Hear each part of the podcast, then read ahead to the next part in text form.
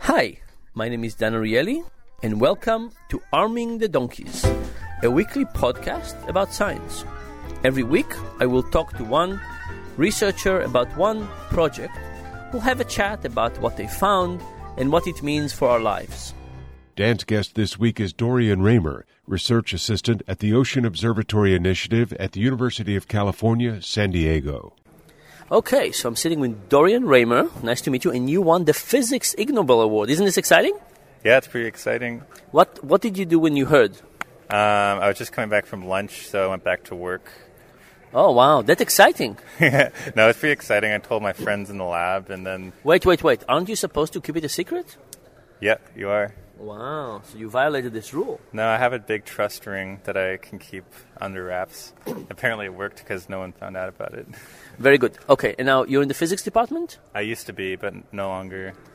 I moved on a little bit. I work for the Ocean Observatories Initiative now. Ocean Observatory Initiative. What Yes. what is that? Uh, it's a big collaboration, sort of, between all the major oceanography institutions like Scripps Research Institute for Oceanography, um, Woods Hole, NOAA, all sorts of people. It's, it's bigger. I don't even know. It's so big. And and what do they do? Um, they're forming just a big initiative to kind of standardize the way oceanographic data is collected and, and stored and transmitted.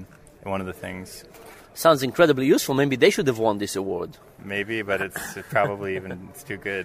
But yeah, it spans the whole globe. It's really cool. Okay, so what what did you win for? What what was the big discovery?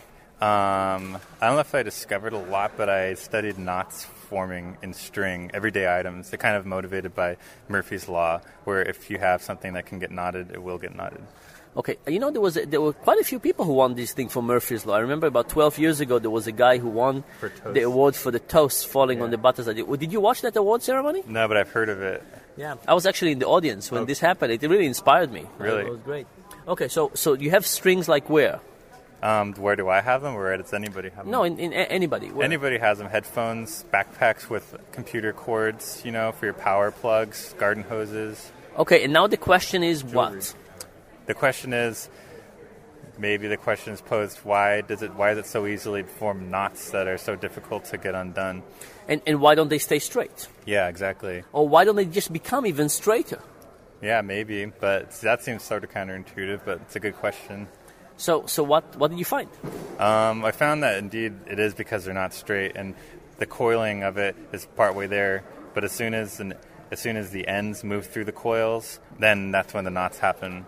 I see. And are there particular knots, or there's just all kinds of knots? Is there kind of order to the knots? Are they trying to do the ones that are most difficult to take off? Um, well, there's a certain order because you could say that the knots all form um, that are formed fall under a certain kind called prime knots, but that just means that there's only one knot there.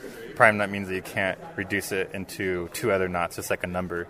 Um, and you can get those. It just means that you have basically the same thing happen twice, where in some way, and you can show that they're two knots. But other than that, that you can identify them and show that they they're part of a pattern of a table that exists called some people call it the knot zoo, but it's just called um, a table of knots, I guess. I see. So there's a whole cata- catalog of knots of all different there is. It's types. pretty interesting. There's a whole branch of mathematics called knot. Sorry, theory. sorry. It's pretty interesting.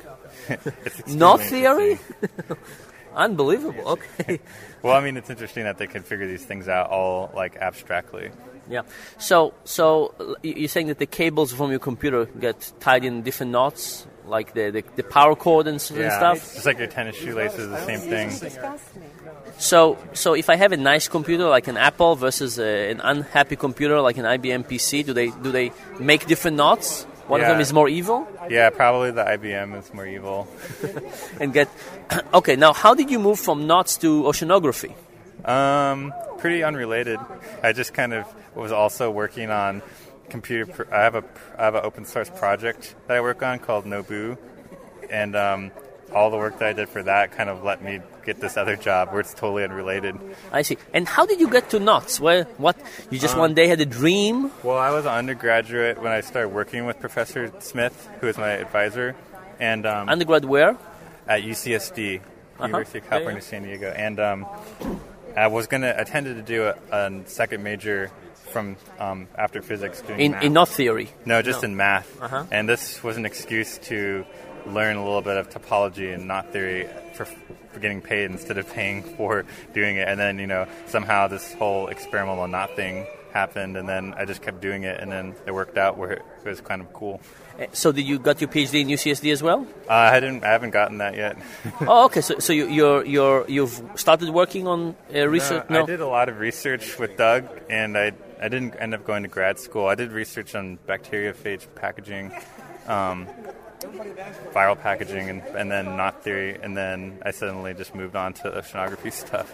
Well, I sure hope you're not going to leave no theory, given how exciting Actually, it is. I am working on a collaboration right now, and some person I won't I guess I won't say who yet, but they've been able to simulate my experiment in a computer, and it's pretty cool.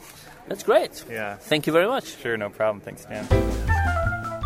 This has been Arming the Donkeys, a weekly podcast with Dan Ariely, professor of behavioral economics at Duke University. Learn more at research.duke.edu.